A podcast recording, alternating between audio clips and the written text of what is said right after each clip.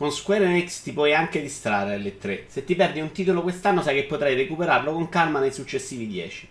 Si parte con l'ara che è un incidente aereo, meno grave del bagaglio grande con Ryanair però.